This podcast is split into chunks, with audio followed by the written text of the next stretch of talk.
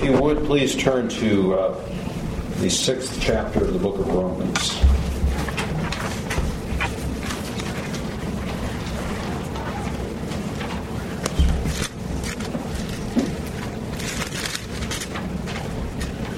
Romans chapter 6.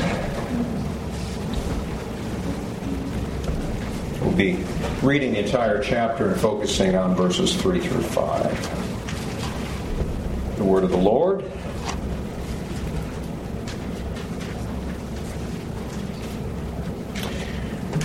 Romans chapter 6. What shall we say then? Shall we continue in sin that grace may abound?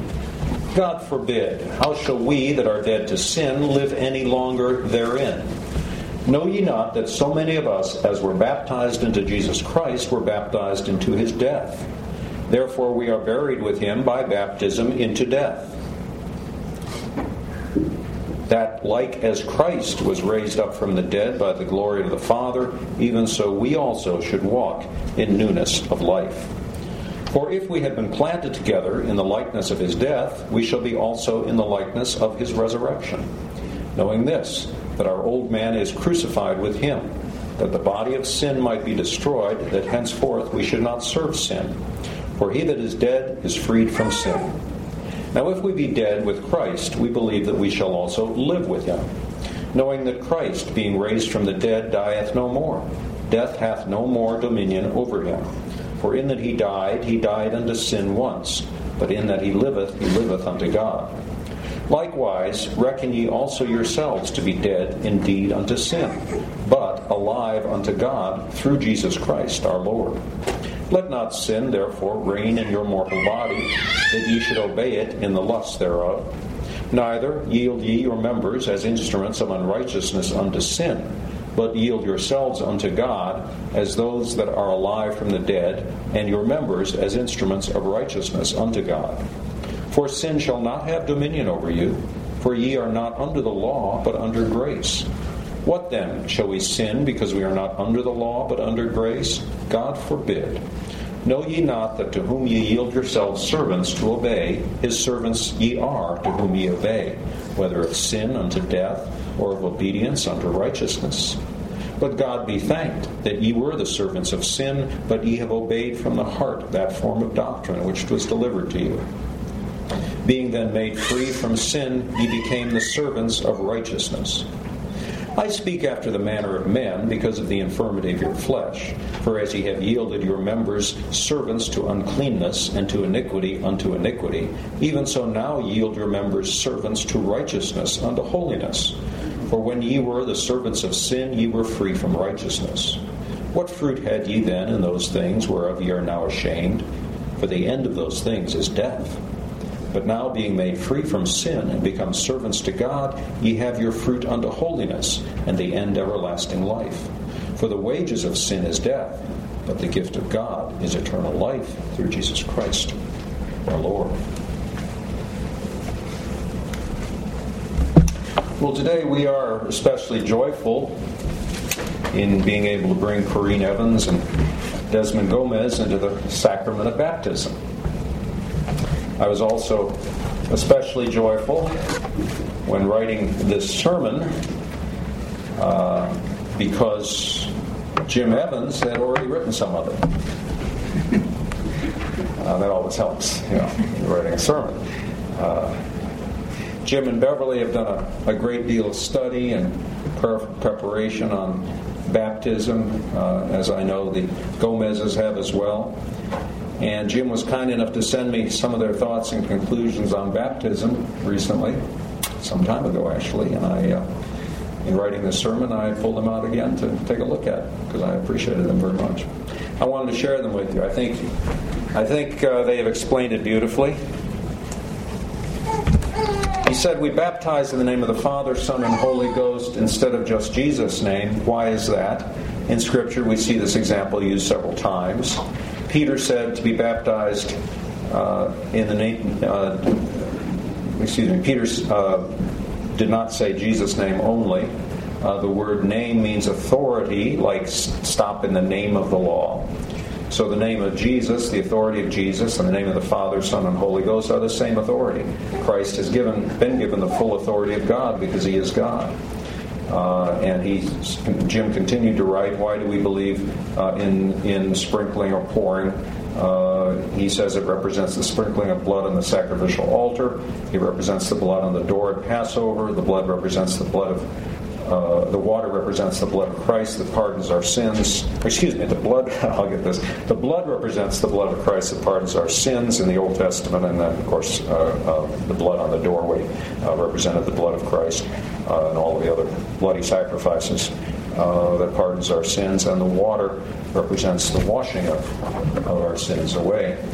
Um, in the New Testament, there are two sacraments now, as we said last week uh, when we had the sacrament of, celebrated the sacrament of the Lord's Supper, uh, but I will remind you what is a sacrament. Uh, the word comes from the Latin sacramentum, uh, and uh, that's a translation of the Greek uh, mysterium or mystery. That's where we get the word mystery and it's mystery in the, in the Bible is not the same as we think of a mystery today, like you know a murder mystery or something. Uh, it is uh, things that have been hidden by God uh, to people. Uh, particularly, it's used in context of um, things that uh, were not clear to people in the Old Testament. They were a mystery, but they've been revealed to us. Um, you know, the mystery of godliness, uh, Christ in you, the, the hope of glory. Um, the uh, fact that Jesus Christ would come as the Messiah wasn't clear to everybody, uh, and what, what he would accomplish. All of these were mysteries that Scripture says even the angels desire to look into.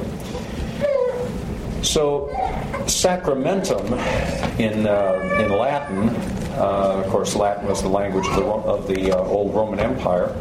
That word meant the oath of a soldier, as we looked at last week uh, sacramentum or oath was taken uh, by the soldier in order to be part of his military unit. Uh, he would take an oath actually to his commander, to be loyal to his commander. They actually had, if you remember in our look at uh, some of the seven cities of Revelation, uh, we talked about uh, um, the, the point of a tattoo. Being you, they actually would some of them would tattoo the name of their commander on their forehead uh, and showing their absolute loyalty to that commander. Um, and this sacramentum or this oath the soldier would take that he would be loyal to his officer. It is in our Christian sacraments that we are, as one author has said, by oath consigned to our Lord Jesus Christ. So we're sworn to the Lord Jesus Christ through the sacramentum or the sacraments. Now, in both sacraments of the Lord's Supper and of baptism, we see the gospel set before us. The gospel is displayed outwardly before us. How is that? How is that the case? We have two ways of setting the death of Christ before our eyes, and both of them are ordained by God to remain in the church until the end of time. One of them, as I said, is the Lord's Supper, uh, the other is baptism. I said in the Lord's Supper, when we partake of the elements of the Lord's Supper, the bread and the wine, we are symbolically ingesting uh, Christ. It's, it's a, he said, This is my body, this is my blood, take and eat, drink. Uh, so we're symbolically ingesting Christ, and he becomes a part of us, just like, uh, as I've indicated, if you you know, if, you later on you said, okay, well, I want to go through my body and separate that bread I ate and that wine I, I drank in, in the Lord's Supper, you couldn't do it. It's part of you. And that's a beautiful symbol of what Christ is uh, in the Christian. He is part of the Christian. As Paul said, to me, to live is Christ. Um, so that's what the Lord's Supper represents, the gospel outwardly. Uh, by seeing baptism, we see the gospel set before our eyes and the need of purification. See, if we weren't guilty, we wouldn't need to be forgiven. Uh, but just as if we weren't dirty, we wouldn't need to take a shower. But if, if we didn't have dirty hearts, we wouldn't need the sprinkling of the blood of Christ. Uh, the gospel sets forth not only who we are, but what our needed need is, and what's God's solution uh, is for us. Now, I know that baptism is a, a controversial thing in uh, the Christian church. Um, Some believe in doing it one way, some believe in doing it another way, some um, believe certain people should be baptized, others believe, you know, this and that. Well, the Bible doesn't give us detailed instructions as to how we are to baptize. Uh, that's why there's disagreement about the mode of baptism in the, in the church. Some will say, well, here this part of Scripture says we ought to do it this way, and others say, well, no, this Scripture, that's you don't understand it properly, and it should be done that way. We do know that baptism is a sign and a seal, which I'll speak more in a moment. It's a symbol also, as, as we just as I just said, of water uh, symbolizing Christ washing the soul clean. Uh, now we know that Christ washed only the apostles' feet to symbolize the cleansing of their souls in John 13. Uh, even when Peter asked him to wash his hands and his head, Christ said washing the feet was enough to symbolize the cleansing of their souls. Um, now, so even though the Bible doesn't give us the exact mode of baptism, it does speak of sprinkling and pouring, such as in Ezekiel 36 25, I will sprinkle clean water upon you, you shall be clean. Uh, I will, in Isaiah 44, I will pour my spirit on thy seed. And uh, Isaiah 52:15 says, "So shall he sprinkle many nations," which is a prophecy of the commission in Matthew 28 to baptize the nations. Uh, Jesus said, All power is given unto me into heaven, in heaven and earth. Go ye therefore, the Great Commission, and teach all nations, baptizing them in the name of the Father, and of the Son, and the Holy Ghost, teaching them to observe all things whatsoever I have commanded you.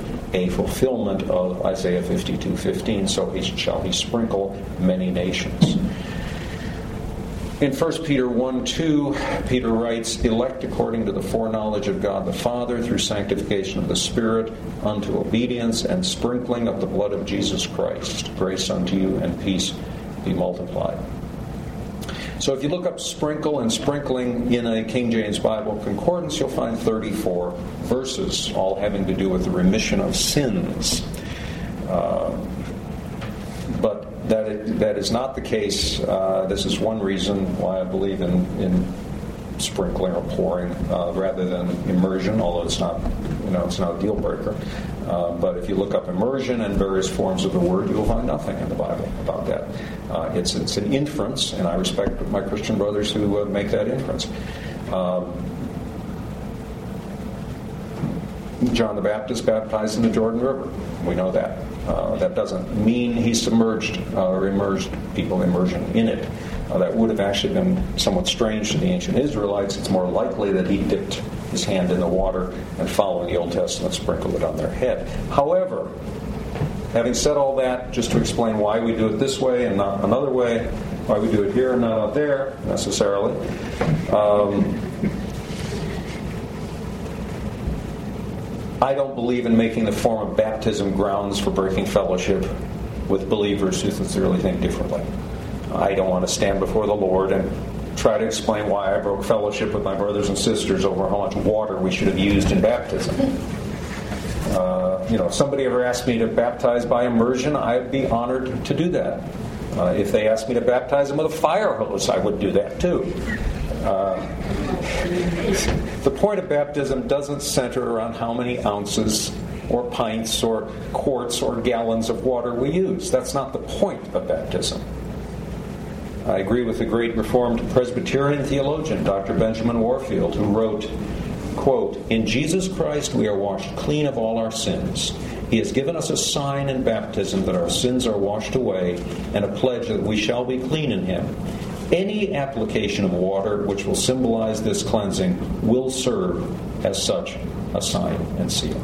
Any application of water will serve as a sign and seal. See, we have to keep our eyes on what matters the sacrament of baptism and not be more dogmatic than Scripture.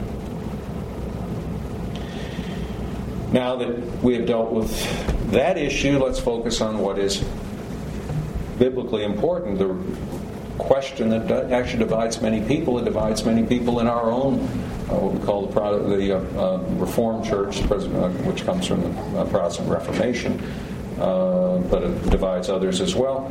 does baptism save you? Does baptism save you?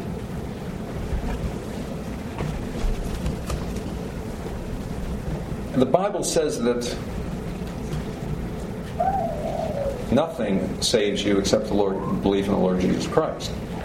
Uh, not being baptized, not being a church member, not going to church, not partaking of the Lord's Supper, not having faithful Christian parents or volunteering for church projects, tithing, or more tithing and much more. Nothing you can do is going to save you. God's grace saves you, is what Scripture says.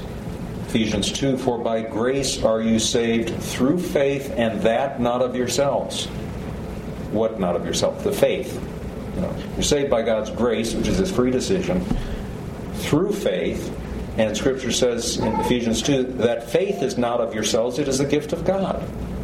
Salvation is the gift of God. Even the faith we have is a gift of God. You can't talk somebody into believing uh, that Christ died for their sins. It takes the Holy Spirit to operate on, on their minds to convert them. Um, God's grace saves you. Grace, as I say, is God's free decision. He gives you the gift of faith. And it goes on to say, not of works, not of anything we do. Why? It says, lest any man should boast. If we had anything to do with our own salvation, we could brag about it, couldn't we? You know, well, God doesn't want you to take any credit at all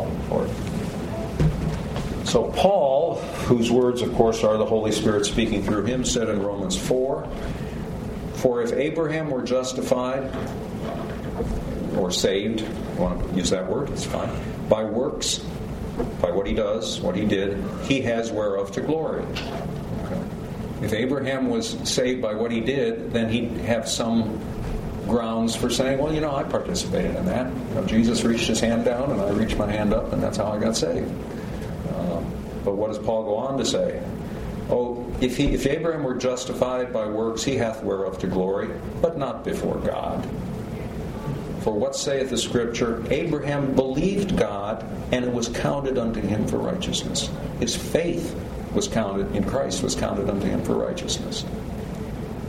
In modern language, that says if Abraham saved himself by doing good things, he could congratulate himself, but God would condemn him.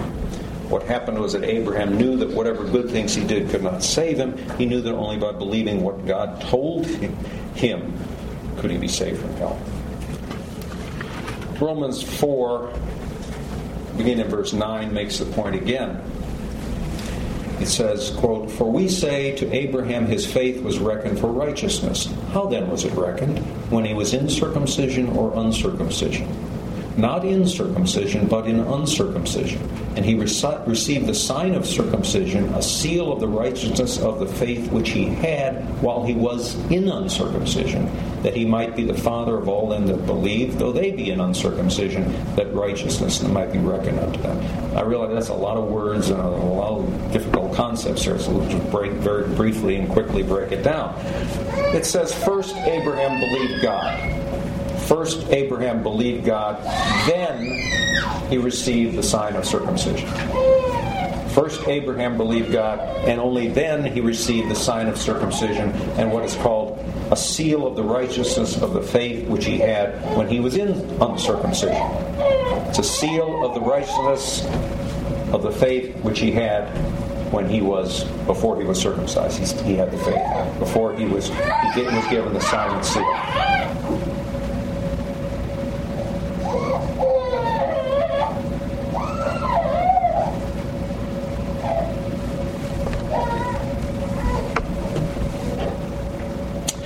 God gave Abraham again the sign of circumcision not before but after uh, his belief or justification, for the purpose of making it plain that justification, salvation, is by God's decision, called grace alone, and is not secured or conditioned by the performance of any rite or ritual, including baptism. And according to what we've read, Abraham is the father of all of us who believe. We are Abraham's seed and heirs according to the promise given by Abraham, Scripture says. What does this have to do with baptism? Why am I talking about circumcision? Because baptism is the New Testament fulfillment of the Old Testament circumcision. It's the outward sign of the inward spiritual circumcision of the heart. It's even referenced in Romans 2:29, circumcision is that of the heart in the spirit. So, New Testament circumcision is of the heart and the, the uh, in the spirit. And baptism is then the New Testament fulfillment of the Old Testament physical circumcision. So again, Abraham, our fa- the father of all of us who believe, we are Abraham's seed and heirs. Uh, Galatians 3:29, if ye be Christ, then ye are Abraham's seed and heirs according to the promise. Not all those who are circumcised are his children and heirs. Even back in ancient Israel, they weren't all God's children. We know that because it says there's a remnant among even in Israel uh, of those who believe. Uh, it is not circumcision but faith which counts. For as Paul wrote elsewhere in Galatians 3 7 and 9, they that are of faith, the same are sons of Abraham. So not every Jew is, is a true son of Abraham. We know this. Paul, remember when Jesus told this to the Pharisees? You think your, your father's Abraham? Your father's not Abraham. Your father's the devil. Even though they were devout Jews. Not every, not every Israelite was of the Lord. It's only the remnant, only the, only remnant of people, just as just as us. So, baptism, being the New Testament circumcision, is the outward sign of the inward spiritual circumcision of the heart. Again, Romans two twenty nine, circumcision is that of the heart in the spirit. So, if we understand what circumcision meant, we can understand what baptism means. In Romans 4:11, circumcision is called a sign and a seal.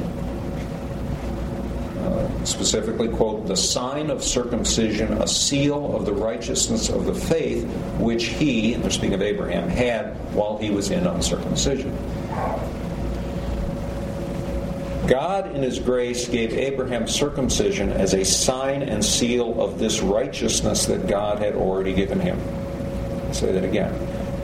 God, in His grace, gave Abraham circumcision as a sign and a seal of this righteousness that God had already given him.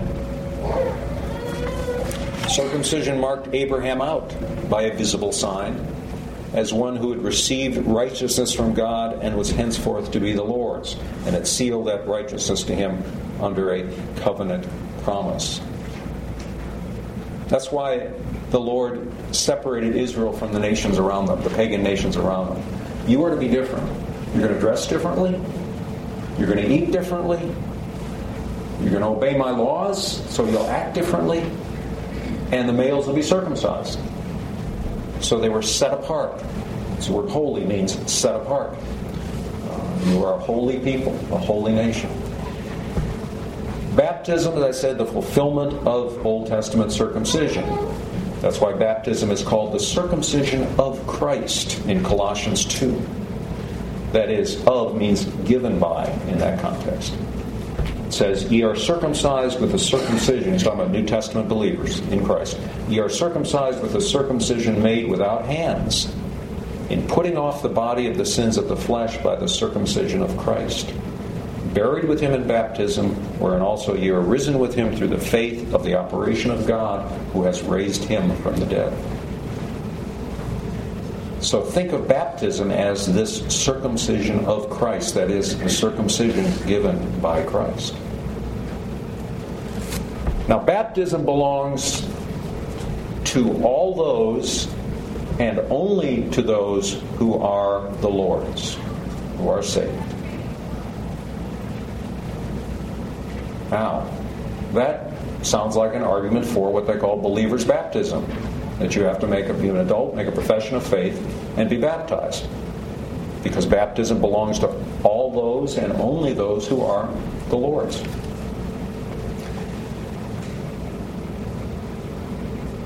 But I'm saying precisely the opposite. We should baptize infants even though they can't make a profession of faith. Now you're thinking perhaps, well, Pastor, how can you believe in baptizing infants who can't profess faith in Christ? You know you're going to be baptizing some who are going to become his enemies. I mean, no doubt there have been millions, billions maybe, of infants who were baptized who never professed Christ in their life, made it clear they want nothing to do with him, who died in their sins, and they were baptized. And there's no question of that. In fact, I, I, I, looked up just for fun to see in the, in the lives of some of the great monsters of history. Do you know that both Hitler and Stalin were baptized? Um, Stalin even went to a seminary to study for the priesthood. Remember what I just said baptism belongs to all of those and only those who are the Lord's, who are truly saved. Now, obviously, if a baptized person dies while rejecting Christ as their Savior and Lord, they were never His to begin with. So their baptism didn't mean anything, did it? So, how are we to know if an infant is of the Lord if he or she can't make a profession of faith? We can't. We can't. But stop to think about this. Is a profession of faith an absolute guarantee that someone is saved? Is a profession of faith an absolute guarantee that someone, an adult, is saved? How many people have made a sincere profession, or at least a sincere sounding profession of faith, been baptized and then fell away? Probably hundreds of millions, if not, again, billions. You probably know people who once said they believed, and now it's obvious by where they live they don't believe. No one except the Lord knows who's saved and who's not. That's why we witness to everybody. We don't know who's going to be saved and who's not. But a profession of faith is no guarantee that a person is saved. Only the Lord knows heart, their hearts. So if we need a guarantee that a person is saved before we can baptize them, then we can't baptize infants. And we can't baptize adults either because a profession of faith is no guarantee that a person is saved. We're to baptize all who come in faith, adults who make a credible profession of faith, and the chil- their children that they present for baptism, even those children that are too young to make a profession of faith. If they fall away and die in their sins, it doesn't matter at what age they were baptized, does it? It's irrelevant. It just proves that they were never the Lord's to begin with. If someone who is baptized as an infant later rejects Christ and dies in their sins. Does it matter in the least what age they were baptized? You know, whether they were six days old or you know, 100 years old. It just proves that they remember the Lord's to begin with. You know, I do have to admit, I am a little jealous of our friends who call themselves Baptists. I think we should be called Baptists. I mean, they only baptize adults. We'll, we baptize a whole lot more people than that. Deuteronomy 29, we find that even the little children were to be in covenant with God. It says, Your little ones, your wives, and thy stranger that is in thy camp, from the hewer of thy wood unto the drawer of thy water, that thou should enter into covenant with the Lord thy God. Your little ones, it says. There's only one other argument I can think of that the opponents of infant baptism could make. And that argument would be that all infants who die before they can make a profession of faith go to hell. There are people who believe that. It has been controversial in, uh, in the church uh, in some cases. Uh, there are also those who can't stomach that idea. So they've made up a place which supposedly hangs between heaven and hell. Not quite heaven. It's not hell either. The Roman Catholic faith calls this place limbo. Um, you're not going to find that in the Bible, by the way. But it's something they've made up to get around that idea. But if you believe the Bible, you must believe the Lord saves those whom He wills to save, whether they are infants or adults. Do I believe that some infants go to heaven before they can make a profession of faith? Absolutely. Absolutely, I do. Uh, why? Well, for one thing, as we've just read out of Ephesians, he says it's by grace you're saved. So an infant can't do anything, but that's okay because God saves by grace. He inspired David to write in Psalm 22 I was cast upon thee from the womb. Thou art my God from my mother's belly. And he contrasted that with those who are condemned before their birth. In Psalm 58, the wicked are estranged from the womb. They go astray as soon as they be born, speaking lies. Psalm 71, By thee have I been holden up from the womb. And the Lord says of Samson in Judges 13 and uh, verses 5, and again repeats it in 7 For the child should be a Nazarite unto God from the womb. So If you believe the Lord when he said of Jeremiah, Jeremiah 1 5, Before I formed thee in the belly, I knew thee. And before thou camest forth out of the womb, I sanctified thee, and I ordained thee a prophet unto the nations while he was still in his mother's womb. He says in Romans 9, I will have mercy on whom I will have mercy, and I will have compassion on whom I will have compassion. So then it is not of him that willeth, nor of him that runneth, but of God that showeth mercy. Not of him that wills it, but of God that showeth mercy, in order to be saved. If you, the Lord said John the Baptist was filled with the Holy Ghost while he was still in his mother's womb. In Luke 1, he shall be filled with the Holy Ghost even from his mother's womb. The Lord says he loved Jacob and hated Esau Romans 9, before either of them were ever born. It says in verse 11, For the children, being not yet born, neither having done any good or evil, that the purpose of God according to election might stand, not of works, but of him that calleth God. So I can't fathom how someone could read those verses and others and believe that all who die in infancy are damned or they go to some place not even mentioned in the Bible. God's word is crystal clear. There are many who are chosen to be saved by the Lord while still in the womb. Indeed, they were all of God's children were chosen long before their birth. Ephesians 1 4, He has chosen us in Him before the foundation of the world. Even before the world was created, God knew you and He chose you. And He said, He named you and He said, You will be born under these circumstances at this particular time, and you will be saved. You will be my child. I picked you out before the earth was created.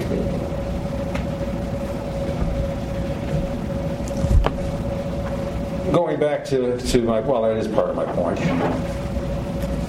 Ideally, we should baptize only adults who are saved. And we should baptize, ideally, only those infants who are saved. And if we had a way to determine that, that's what we would do.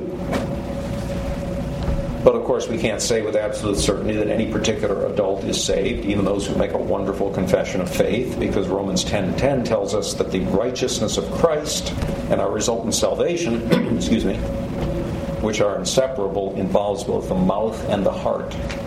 That is the mind. For with the heart man believes unto righteousness, and with the mouth confession is made unto salvation. But no one can know another's heart or his mind, can you? Not for sure. And we can't say with absolute certainty that any particular infant is saved. We don't know for sure who the saved are. The Lord does. So we're to baptize both adults who confess Christ as their Lord and Savior and the children who they present for baptism by parents who are confessing Christians. If someone, whether an adult or a child, is the Lord's, they have a right to the sign that they are His and to the pledge of His holy keeping. Since we have no way of knowing who they are, we're to baptize all who are presented in faith.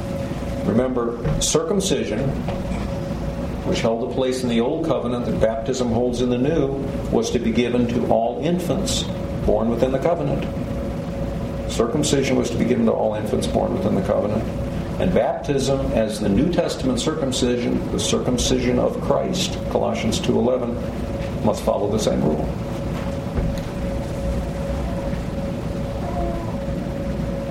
If you remember nothing else in the sermon, I'd like you to remember this. Every time we baptize an infant, we declare that salvation is altogether of the Lord. Every time we baptize an infant, we declare that salvation is altogether of the Lord. See, because if salvation depends on anything we do, no infant can be saved. There's nothing an infant can do. But there's nothing an adult can do to be saved either.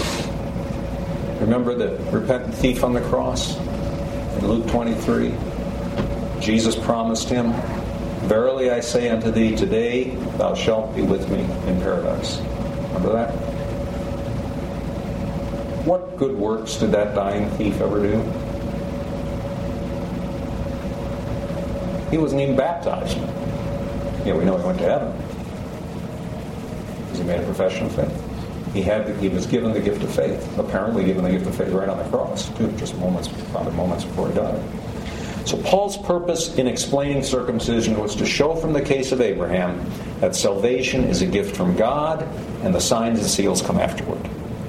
Every time we baptize an infant, we bear witness that salvation is from God, that we can't do anything to, to secure it, that a little infant hasn't done anything to secure salvation, that we receive salvation from God's hands as a sheer gift from Him. And we all, and another thing that baptizing children and infants does, reminds us we all enter the kingdom of heaven as little children. Jesus said, Do not forbid the little children to come unto me, for such is the kingdom of heaven. Finally, baptism symbolizes not only the cleansing of our souls, but also our new life in Christ. Romans 6 4. Therefore, we are buried with him by baptism unto death. Into death, excuse me that like as Christ was raised up from the dead by the glory of the Father, even so we also should walk in newness of life. Unquote. See, you as a baptized child of the covenant have the Lord's mark on you. And because of that mark upon you, and resting on his pledge, you can go forward in joy and expectation of his gracious keeping in this life and his acceptance of you into glory, into heaven. So, under that encouragement, we are daily and hourly and momentarily to work out our salvation, as Scripture says, thus sealed to us. Doesn't mean we work and get salvation. It means we are saved and we're to live as we are, as God instructs us to live. That's what working out our salvation in the knowledge that it is God who, in fulfillment of his pledge, is working in us both to will and to do his good pleasure, as Philippians 2.13 says. It says, God, for it is God which works in you both to will and to do of his good pleasure. Philippians 2.13. So we shall, as the Protestant reformers expressed it, improve our baptism. We mentioned this earlier in the in the service, and it's on the back of your your bulletin, uh, Westminster Larger Catechism, question 163, and in the original it's all um, footnoted with scripture. So uh, we didn't have room on the bulletin to do that. But uh, if you would look that up, Westminster Larger Catechism, you'll see every statement in the Catechism supported by scripture. Uh, and the question, how is our baptism to be improved by us? quote, the needful but much neglected duty of improving our baptism is to be performed by us all our life long, especially in the time of temptation and when we are present at the administration of it, which we shall be today, the Lord willing. By serious and thankful consideration of the nature of it and of the ends for which Christ instituted it, the privileges and benefits conferred and sealed thereby, and our solemn vow made therein, by being humbled for our sinful defilement, our falling short of, and walking contrary to the grace of baptism and our engagements, by growing up to assurance of pardon of sin, and of all other blessings sealed to us in that sacrament, by drawing strength from the death and resurrection of Christ, into whom we are baptized, for the mortifying of sin and quickening of grace, and by endeavoring to live by faith, to have our conversation, that means our behavior, in holiness and righteousness, as those that have therein given up their names to Christ, and to walk in brotherly love, as being baptized by the same Spirit into one body. That's how we shall improve our baptism. So, found your bulletin, take time to study that, pick that apart, look at each part of it, say, how, how can I apply that in my life to improve my baptism? A baptism reminds all of us who've been baptized that we have shared these same waters. Again, Romans 6, 3, 4. Know ye not that so many of us, as were baptized into Jesus Christ, were baptized into his death? Therefore, we are buried with him by baptism into death, that like as Christ was raised up from the dead by the glory of the Father, even so we also should walk in newness of life. So, to improve our baptism, we must live by what it signifies as we walk moment by moment with Him, denying ourselves, taking up our cross and following Him. Whenever Martin Luther felt tempted by the powers of evil, he said, when he was overwhelmed by his fears or tempted to doubt God's love, he said he'd remind himself that he should work to improve his baptism. He would fight temptation by repeating to himself, I am baptized and believe in Christ crucified. And he'd repeat that. I am baptized. I have the mark of Christ on me. Satan, get away. Get away from me. I have the mark of Christ. He'd remember Galatians 2.20. I am crucified with Christ. Nevertheless I live, yet not I, but Christ lives in me. The life which I now live in the flesh, I live by the faith of the Son of God who loved me and gave himself for me. So do the same as you work to improve your own baptism. Let's pray.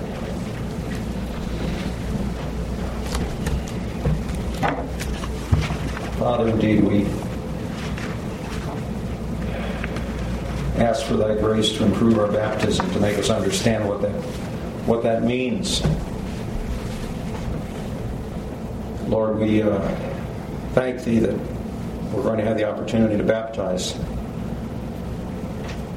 two young children today, two infants. And we thank thee, Lord, that uh, we can welcome them to into the covenant membership of this church. Lord, we ask that uh, since this is a ordinance that even the Lord Jesus Christ submitted himself to, that we recognize the importance of it, Father, and significance of it. Father, we continue to pray for this church. Uh, we are small in numbers, but certainly not in faith, Father. We see this constantly displayed. Please increase our faith, Father. Forgive us of our sins. Bring us together as families to study Thy Word, to pray, praise Thee, Father let us not neglect uh, the ministering to our families, Father. Father, improve us, not only improving our baptism, but through improving our baptism, improve us as mothers, fathers, grandfathers, and grand, grandmothers, uh, and as children of parents, grandparents. Uh, make us obedient, uh, quell the rebellion that is naturally a part of us, Father. Lord, uh, bless each home. Let it be a beacon, a, a, a shining city on a hill, Father, that uh, uh, welcoming all around come into the light Lord Jesus Christ and be saved. Give us the scriptures in our memory, Father. Let us memorize scriptures so that when we witness to others, Father, that we will know these scriptures and it will be the word of God that converts them, because that's a, only the, thy word will convert a, a sinner's heart, Father. Father, we ask thy blessings upon us now as we as we finish the service and uh, go into our baptism service. Us uh, fellowship one with another, Father. We thank thee for the high privilege of worshiping this morning. It is in the name of our Lord and Savior Jesus Christ. We pray.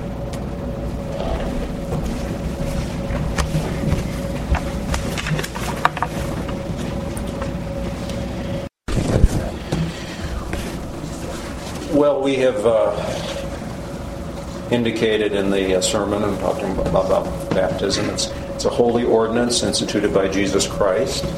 And our covenant ch- children are heritage from the Lord, and they belong to the covenant membership of the church. The Lord God made his covenant promise to believers and their children, and our children have an interest in his covenant of grace, no less than the children of Abraham in the Old Testament. In fact, there is now an abundance of God's grace under the new covenant in Christ. And the Lord Jesus Christ admitted little children into his presence, embracing and blessing them, saying, For of such is the kingdom of God. So God's covenant ordinance does require that children of believing parents be presented for baptism. And James and Beverly Evans uh, now present Karina Brienne Brian Evans for baptism. James and Beverly, in presenting Karina for baptism, do you confess your faith in Jesus Christ as your Lord and Savior? And do you promise, in dependence on the grace of God, to bring up Karina in the nurture and admonition of the Lord? James and Beverly, by virtue of your confession, Karina may be admitted to the covenant membership of this church, but this baptism is not sufficient to make her continue as a member of this church. As Karina matures, she will be subject to the obligations of the covenant, which are faith, repentance, and obedience. If she does not publicly profess Christ and walk with the Lord, she will be a covenant breaker and will be subject to the discipline of the church. Therefore, it is your duty to teach Karina to read, study, and meditate upon the Word of God, to instruct her in the Westminster Confession of Faith and Catechisms, and to pray for her. Do you acknowledge Karina's need of the cleansing blood of Jesus Christ and the renewing grace of the Holy Spirit? Do you claim God's covenant promises in her behalf? And do you look in faith to the Lord Jesus Christ for her salvation as you do for your own? Do you promise in humble reliance upon divine grace that you will endeavor to set before Karina a godly example, that you will pray for her, that you will teach her the doctrines of our holy religion, and that you will strive by all the means of God's appointment to bring her up in the nurture and admonition of the Lord? Stephen and Catherine Gomez now present Desmond Roger Gomez for baptism. Stephen and Catherine, in presenting Desmond for baptism, do you confess your faith in Jesus Christ as your Lord and Savior? And do you promise independence on the grace of God to bring up Desmond in the nurture and admonition of the Lord? Stephen and Catherine, by virtue of your confession, Desmond may be admitted to the covenant membership of this church, but this baptism is not sufficient to make him continue as a member of this church. As Desmond matures, he will be subject to the obligations of the covenant, which are faith, repentance, and obedience. If he does not publicly profess Christ and walk with the Lord, he will be a covenant breaker and will be subject to the discipline of the church. Therefore, it is your duty to teach Desmond to read, study, and meditate upon the Word of God, to instruct him in the Westminster Confession of Faith and Catechisms, and to pray for him. You acknowledge Desmond's need of the cleansing blood of Jesus Christ and the renewing grace of the Holy Spirit. Do you claim God's covenant promises in his behalf, and do you look in faith to the Lord Jesus Christ for his salvation, as you do for your own? Do you promise in humble reliance upon divine grace that you will endeavor to set before Desmond a godly example, that you will pray for him, that you will teach him the doctrines of our holy religion, and that you will strive by all the means of God's appointment to bring him up in the nurture and admonition of the Lord? Let us pray. Our Father in heaven, we thank Thee for the church of Thy Son, the Lord Jesus Christ, and for the ministry of Thy Word, and for the sacraments of grace. We pray that Thou hast given us gracious promises. We praise Thee that Thou hast given us gracious promises to, concerning our children, and, and that in mercy Thou hast called them to Thyself, marking them with this sacrament as a token and pledge of Thy love set apart this water from a common use to a sacred use, and grant that what we do now on earth may be confirmed in heaven. For it is in Jesus' name we pray. We now present Karina Brian Evans to thee in humble faith, Father.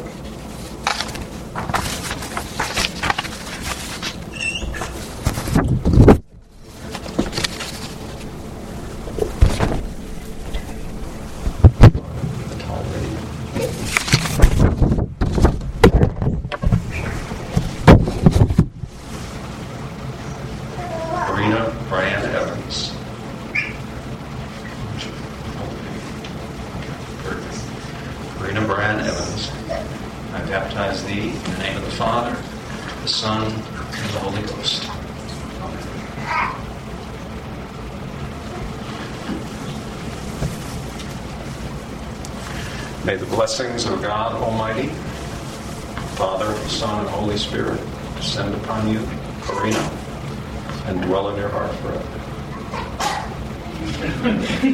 that was an amen. Karina has now received the mark of the covenant. The church is a covenant community, and everyone in the covenant community has a responsibility toward our covenant children. I would like it if you would respond audibly to this congregation. Do you, as a congregation, undertake the responsibility of assisting Jim and Beverly in the Christian nurture of Karina?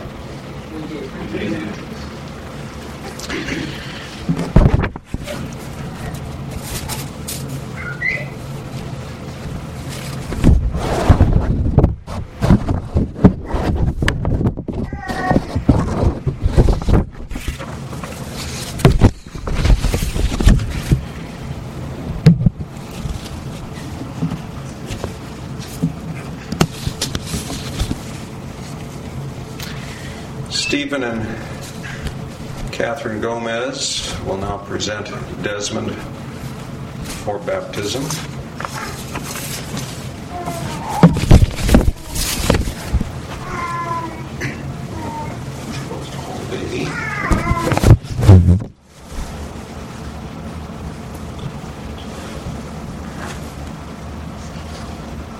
Desmond Roger Gomez, I baptize you in the name of the Father, the Son, and of the Holy Spirit.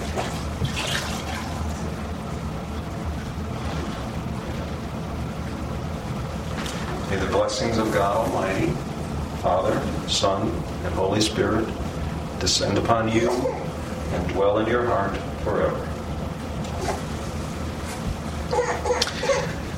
Desmond Gomez has now received the mark of the covenant. And my same question to the commun- to the congregation in the covenant community who has a responsibility toward our covenant children.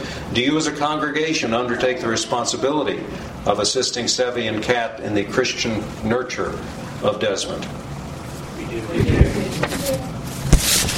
Let us pray. Father, we acknowledge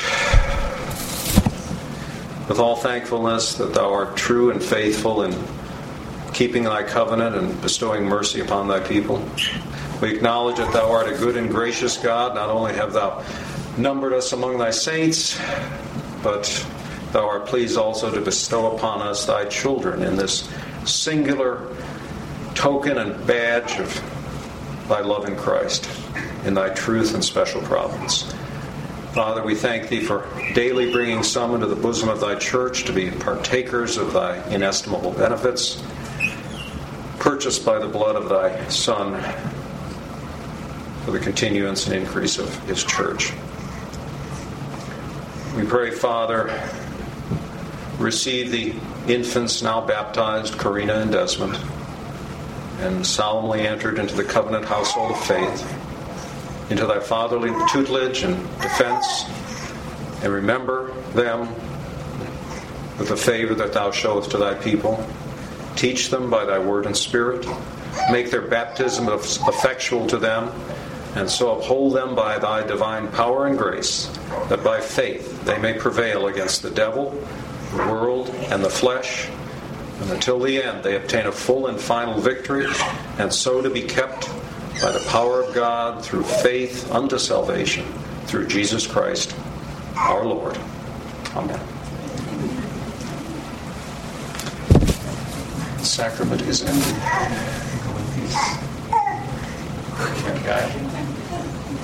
That wasn't so bad, was it? I, I've learned through previous baptism to be very careful not to get the water in the eyes because they don't like that. He's looking at it.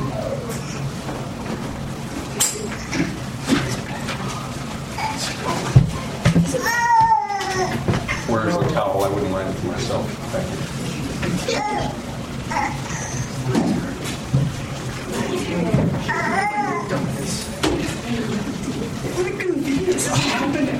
I mean, that's of the Lord, is it not? Totally of the Lord. This is amazing.